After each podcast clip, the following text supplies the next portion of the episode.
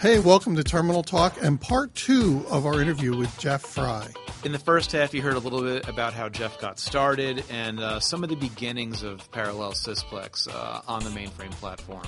Yeah, this time you're going to hear uh, more about why Sysplex is cool, a little bit about some of the uh, technology around it, and really uh, the wider discussion of what the mainframe really is. Plus, I stop in with a no dumb question. We're doing segments on the show. Didn't you hear? Oh, I, I no, I didn't. Yeah. So here comes Jeff Frey, part two. Uh, you, you talked a little bit about about Sysplex. Um, I wonder if you can go just maybe a, an inch or two deeper in that, because I'm, I'm not sure that everybody who listens uh, to this podcast would really know uh, right off what that is and Yeah. why that's different.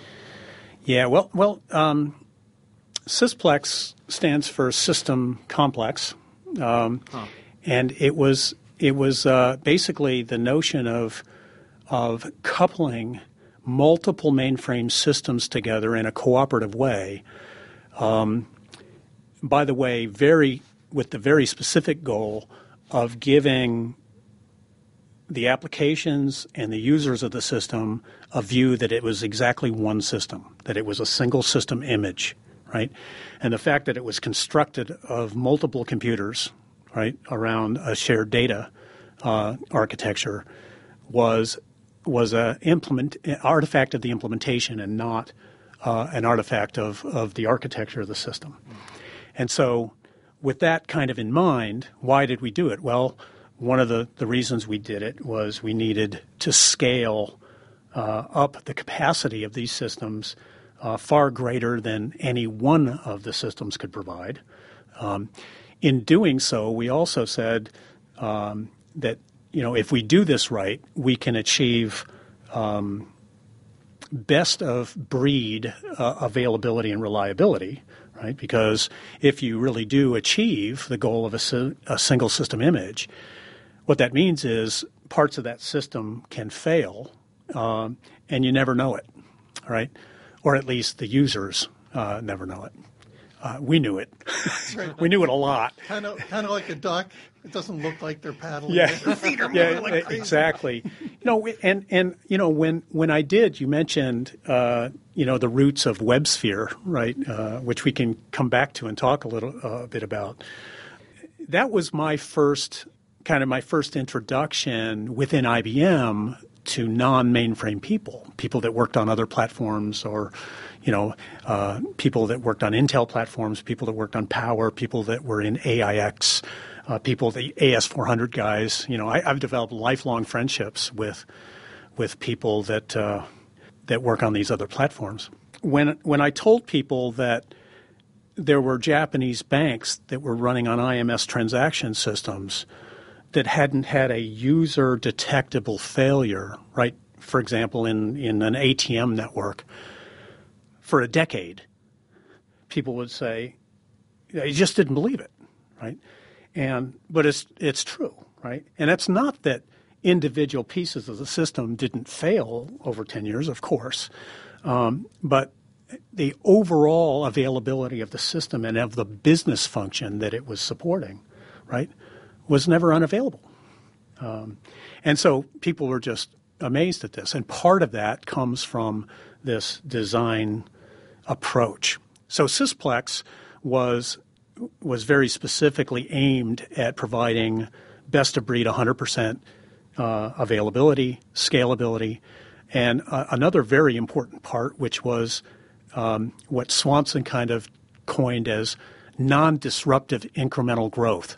So if you wanted to change out a part of the system or you wanted to grow the system, add more capacity, add another uh, a node into the Sysplex, um, the idea was that you do that completely non-disruptively, um, both for planned un- and unplanned outages. So for maintenance, for upgrades, for whatever, the design goal of Sysplex.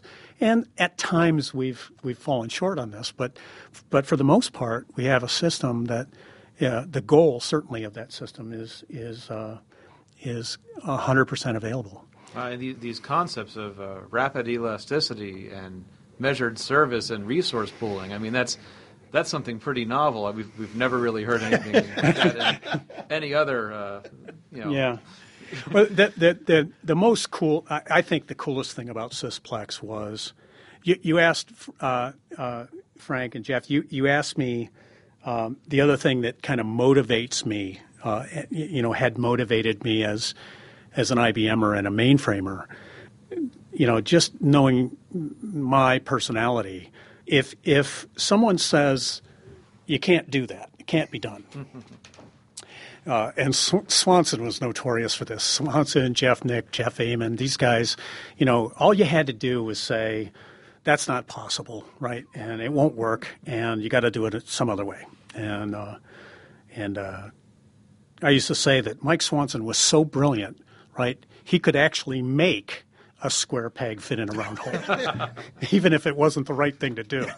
Um, he was he was just absolutely brilliant, and uh, so at the time, clustering a set of systems, especially high volume um, transaction system, high performance transaction system, where you're you gotta you gotta you know you gotta deal with you know potentially thousands of transactions a second, right, uh, in these financial institutions, et cetera, and uh, the notion of clustering a set of separate computers around a single copy, a shared copy of, of these databases, and having each of those systems cache um, parts of that database uh, with read write integrity across a collection of systems. Um, was just unheard of. Everybody in the industry said this just cannot be done. What you have to do is you have to assign data partitions to each of the nodes in the configuration, and then you have to know what data you're going after, and you have to send a message over to that system and, and ask him for it. But he's got all the locks and he's got all the controls for the data, and he knows what the partition is. And of course, when you do that in those kinds of systems, if you have to reorganize your database, you have to take all the nodes down right? Or if a node goes down, all of a sudden you don't have access to that part of the database. So Swanson said, well, that, that's just not acceptable, right? So uh, we built this, this thing called a shared data, share, uh, data sharing architecture, and at the middle of it was a thing called a coupling facility. And it was a specialized uh, piece of firmware uh, that did high performance locking uh, across and served a, a set of mul- uh, multiple systems that were clustered together. And very importantly, it, it had the ability to track um, cache coherency of database, transactional read write database uh, segments that were cached in each of the local memories of those machines and had the ability to, to issue cross invalidates uh, to invalidate local caches and local buffers in each of those database systems with high performance. Um, and again, the hardware guys here uh, you know, guys like uh, Audrey Audrey Helfrich and and uh, Ambrose Vertebello, among many others. They said, well, you know, we need special links for that, right? You got to have, you know, special links because Swanson said you got to go out to that coupling facility, get some data, and come back at CPU synchronous speeds. We can't afford, you know, I/O, uh, you know, in millisecond delays. This stuff has got to be microseconds, right? Um, it was just unheard of. It was absolutely unheard of. And uh, so, you know, that Sysplex was born, and Sysplex is at the heart of of many of our largest customers now as as the adopted architecture for doing scalable high volume transaction processing and reliable recoverable uh, transaction processing. Would you say that's the the heart of what makes the platform different, or is that just one of the really cool things? Yeah, that's it's it's a critical thing, um, and certainly one of the things. But I would say even more generally, back to the the underlying hardware platform, there's so much unique and there's so much value in the way, you know, the mainframe in, in the mainframe architecture itself. You start with the fact that it is a highly scalable symmetric multiprocessor design, SMP with a shared memory across all of the all of the microprocessors in the in the in the system. And then this is another point of debate that's been ongoing forever, uh, and we've just you know the engineering in this system has allowed this system to scale right uh, with best of breed SMP ratios um, of, of any system in, in, the industry.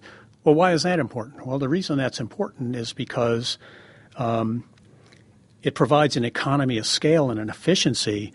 You know, the mainframe system is is is probably the only system in the industry that actually runs better when you put more work on it, um, and that's that's because that's it was built to that design point. It was built to do a lot of work and to support a lot of users. So you see that in the hardware. You see that in the way res- hardware resources are shared. You see that in its memory model. You see that in its caching model. Um, you especially see that in its I/O model. One of the underappreciated uh, aspects of the, mainframe is its ability to sustain high rates of, of sustained I/O, uh, you know, uh, in a transaction system. Uh, it's extraordinary. Most people think that, you know, if you if you're familiar with other platforms' designs for how they do I/O, um, it's a shared responsibility between the processor that's executing applications instructions and, you know, that same processor driving and uh, initiating and um, and being responsible for the, the completion of I/O and moving data around, et cetera.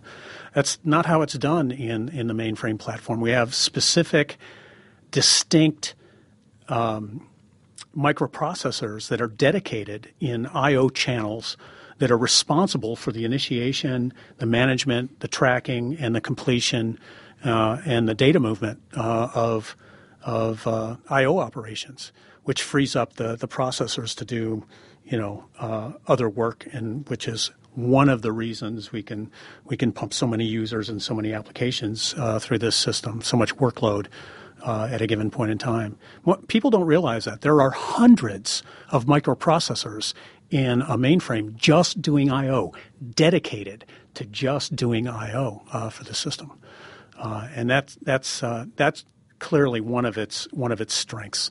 Um, there are other platforms that that would that would claim uh, to do um, high performance compute, you know, kind of scientific uh, applications uh, better or with more efficiency. Uh, I think that used to be a lot more true than it is today. Uh, again, to the credit of Charles and, and others, uh, we have extremely good you know, compute performance now as well as, as I/O performance and data movement performance. But you know, the, the hardware is just um, another area is virtualization. You know, this is another thing that kind of gets in my craw a little bit. You know, people point to VMware as uh, the guys who invented virtualization. Well, that's that's that's absolutely an alternative fact. um, I was afraid you were going to say one thing and you said another. All right. um, the uh, you know with z/VM in particular, um, you know, not only is is z/VM a, an operating system that acts as a great virtualizing hypervisor, um, but again, back Jeff to your point about the integration, when we built virtualization into the into the system, um, we built it in such a way that we split the responsibility between hardware, firmware, and operating system in a way um, that it's extremely efficient. So we have these multiple levels of, virtualization management in the hardware itself.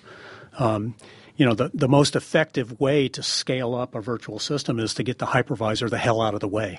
And, and so we set up the machine with these virtual contexts, load them into the actual machine, uh, as part of its native execution. And, you know, the, the system runs virtualized natively. In fact, today's mainframe systems, you can't run them not virtualized, right? You have to run them with at least logical partitions. And, and uh, most people in the Linux environment, we haven't talked about Linux, um, uh, run Linux uh, images as second level guests on an already virtualized platform, and that's that's another uh, value proposition in the mainframe that uh, is just extraordinary. So, if you were um, if, if you were going to talk to somebody who's who's new to the platform, uh, and what would you suggest they do if they really wanted to to understand the platform or, or, or the system better? A- after they subscribe to this podcast. Oh, yeah, of course. Yeah, clearly. There are a couple schools of thought. L- let me answer. Let me kind of answer that in a roundabout way, because I, as as this podcast is no doubt showing, I'm you know, I'm not at all wordy. uh, uh, so let me let me come uh, around. You know, I I've wrestled with uh, some competing some tensions in terms of how the mainframe is perceived in the industry. And one of the things that I think people, again, can't really appreciate is, or, or don't for some reason is the mainframe is, is not kind of one thing. Um, historically, right, the mainframe has had a set of environments, a set of operating system environments on it that kind of are well identified with mainframe computing, and, and, and z/OS right is is kind of at the, at the center of that. Although, you know, TPF, uh, VSE, uh, CVM, other traditional operating systems on the platform all served somewhat different roles and different purposes on the same hardware platform. Um, but a lot of those operating systems uh, and environments uh, became kind of known to be proprietary. I, they probably didn't start that way because there wasn't a lot of, of other things, you know, to compare with. But, you know, with the advent of, of and the growth of Unix and and certainly Linux and open source and and uh, and a whole bunch of standardization that's occurred. Um, kind of the idiosyncratic nature of those environments, some people view the mainframe as that, right? And so if you were to um, suggest to somebody, you know, first of all, the question of how do I learn the mainframe is somewhat ambi- ambiguous because, well, what do you mean? What particular personality would you like to would you like to study, right? So if you're going to study uh, a traditional transaction processing environment on a z/OS environment. Then you've got other choices like, well, okay, um, are you a CICS guy? Are you an IMS guy? Are you a DB2 guy? Are you a, you know, um, so each of those env- environments are, are a little different, require a little, you know, a, a specific set of skill set, et cetera. Um, on the other hand, right, so if you were to, for example, teach about the mainframe, right, um, the approaches you would use for those environments would be somewhat different than the approaches that you would use uh, to to make people appreciate the value of the mainframe in a Linux environment. Because in that environment, I would say, what is there to teach? Right now, that's a little a bit of an exaggeration, but the whole purpose of this is Linux is Linux is Linux, mm-hmm. and open software runs everywhere and it's a standardized environment and it's a Linux environment. It doesn't look or feel or act on its surface any different than any other Linux environment, and that's the goal of Linux on the mainframe. So if you were to say, I want to teach somebody about the mainframe in a Linux environment, what I would do is I would concentrate on not teaching the mainframe in particular, but I would teach enterprise computing. I would I would try to uh, direct people's attention to the need and how you would how you would adopt and manage and execute uh, the management processes and the disciplines um, to support an enterprise compute environment that was secure, that was available, that didn't break, that couldn't be hacked into, and that you could depend on, right, uh, with the crown jewels. Um, so what I'd like to see, right, in terms of how people talk about the mainframe is is talking less about the particular implementation of, you know, what that JCL DD card looks like, right, and talk more about how do I build systems that are going to meet the ever increasing needs of of critical em- enterprises, especially in the world now where, you know, we got Russians trying to hack our election systems, and you know, uh, you know, s- security is a big deal. Um, and it will always be a big deal from now on, and uh, an even bigger deal. And so you need a platform that majors on on some of that stuff. So, you know, I, I would kind of a roundabout way of, of answering your question, Frank. I would I would talk about those things, right, and then back into the obvious conclusion uh, that the mainframe is the platform that that uh, will satisfy those requirements uh, and those needs, uh, not only technically but also in the most cost-effective way. There's lots of arguments about the cost of the mainframe, et cetera. Uh, so we probably don't want to go into that at the, at the moment. But yeah, we'll have to get Monty come in. you know, our, our claim our claim has always been that if you look at the entire total cost of computing, this mainframe is a hell of a deal, right? So, I would I would have those those kinds of conversations. When we did WebSphere, um, it depended on who I was talking to, uh, uh, on how I talked to WebSphere uh, people, how I talked about that. Yeah. I would walk into um, an audience that were application developers, and I'd say, WebSphere on Z on the mainframe is exactly like WebSphere on the distributed platforms. And then I'd go talk to the infrastructure guys and the system programmers and the guys responsible for keeping these systems up. And I'd say, WebSphere is completely different, right, than, than, than you know, uh, what you find on other platforms. And both of those statements were true, right? Because underneath it all, WebSphere on Z was taking advantage of Sysplex and data sharing and WLM and workload management and SMF accounting and you know and all of the recovery and sat on top of uh, geographically dispersed disaster recovery and all of the value uh, of the mainframe. Um, but to the guy who just wanted to write some Java, you know, it's the same. So it depends. it always depends. That's the typical IBM answer, right? Yeah. It depends. You're going to hate my answer, but it depends. I think we have some time left for uh, what we're going to call uh, no dumb questions. No dumb questions. So this is a two-part question here. It's it's open to both of you guys. Uh, what's the deal with JES three? and my second question is, uh, was there ever a JES one? And I'll sit back and await your response. Yeah, you know, I don't know if there was ever a JES one. Um, you're actually going back. Yeah, you know, HASP, right? yeah, HASP.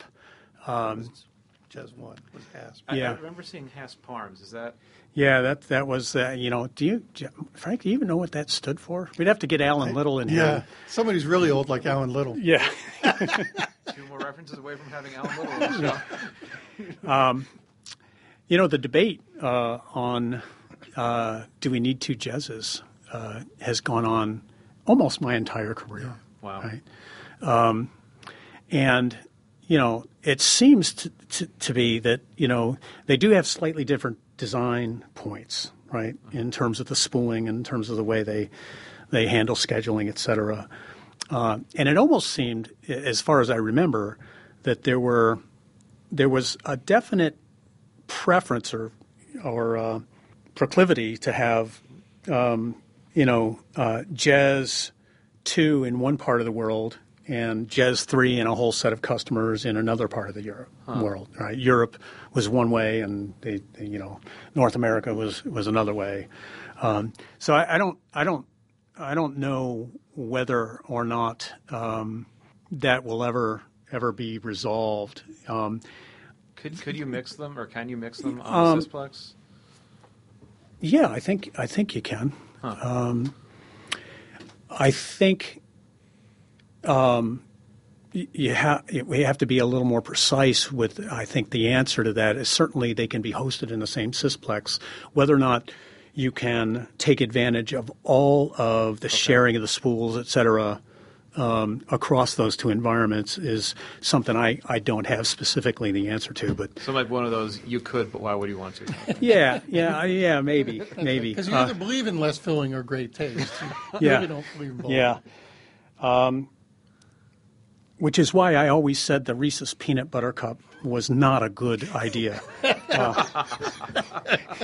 You're a purist. Yeah, yeah, you know, you got chocolate on my peanut butter, prepare to die. Yeah, exactly.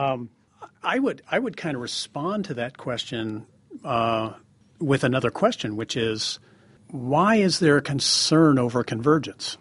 There are a lot of variants in these systems all over the place.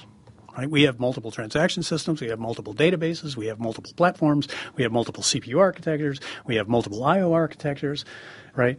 Um, you know, we have lots of everything. Yeah. Um, now, sometimes that's confusing and it gets in the way, and and uh, you know sometimes it creates infighting that is not all that productive, right? Both internally uh, within a company like IBM and and certainly within the customer base, uh, and sometimes it's it's not so much um, a problem in terms of these things are just different products uh, than the fact that there's a lack of standardization or they don't behave the same way, right? Or they don't behave in in a way that's uh, sufficiently compatible, right? So when change is introduced to the enterprise, or we have a merger and acquisition, and you got these guys are just two guys, and these guys are just three guys, and you're gonna have a big fight over it. I know historically, right? Those development teams have done a lot to to smooth over right the coexistence and compatibility uh, between those two environments.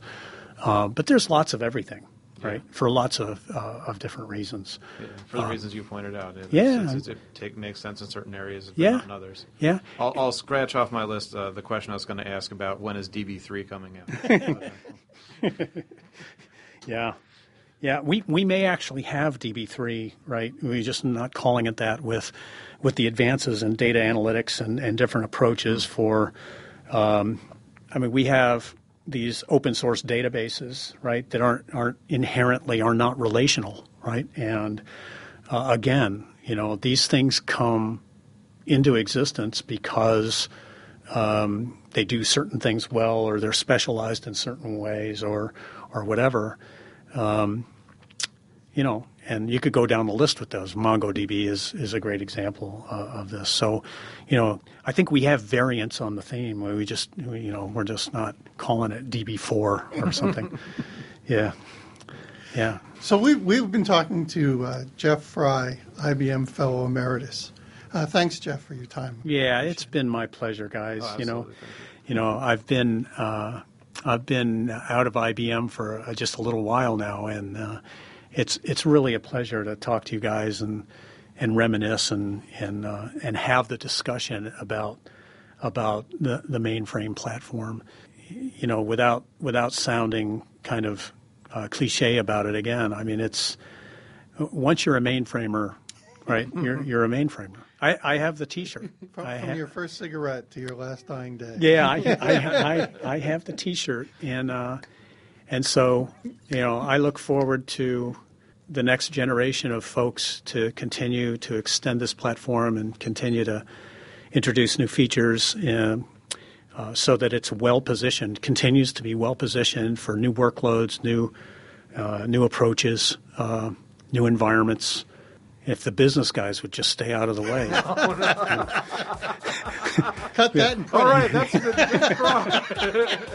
well, certainly thank you for stopping by. Oh, and, thank uh, you, guys. Thank, Thank you, you, guys. listeners, for uh, tuning into another exciting episode of Terminal Talk. If you want to reach out to us, there's terminaltalk.net. We also have contact at terminaltalk.net for email, and on Twitter at terminaltalk.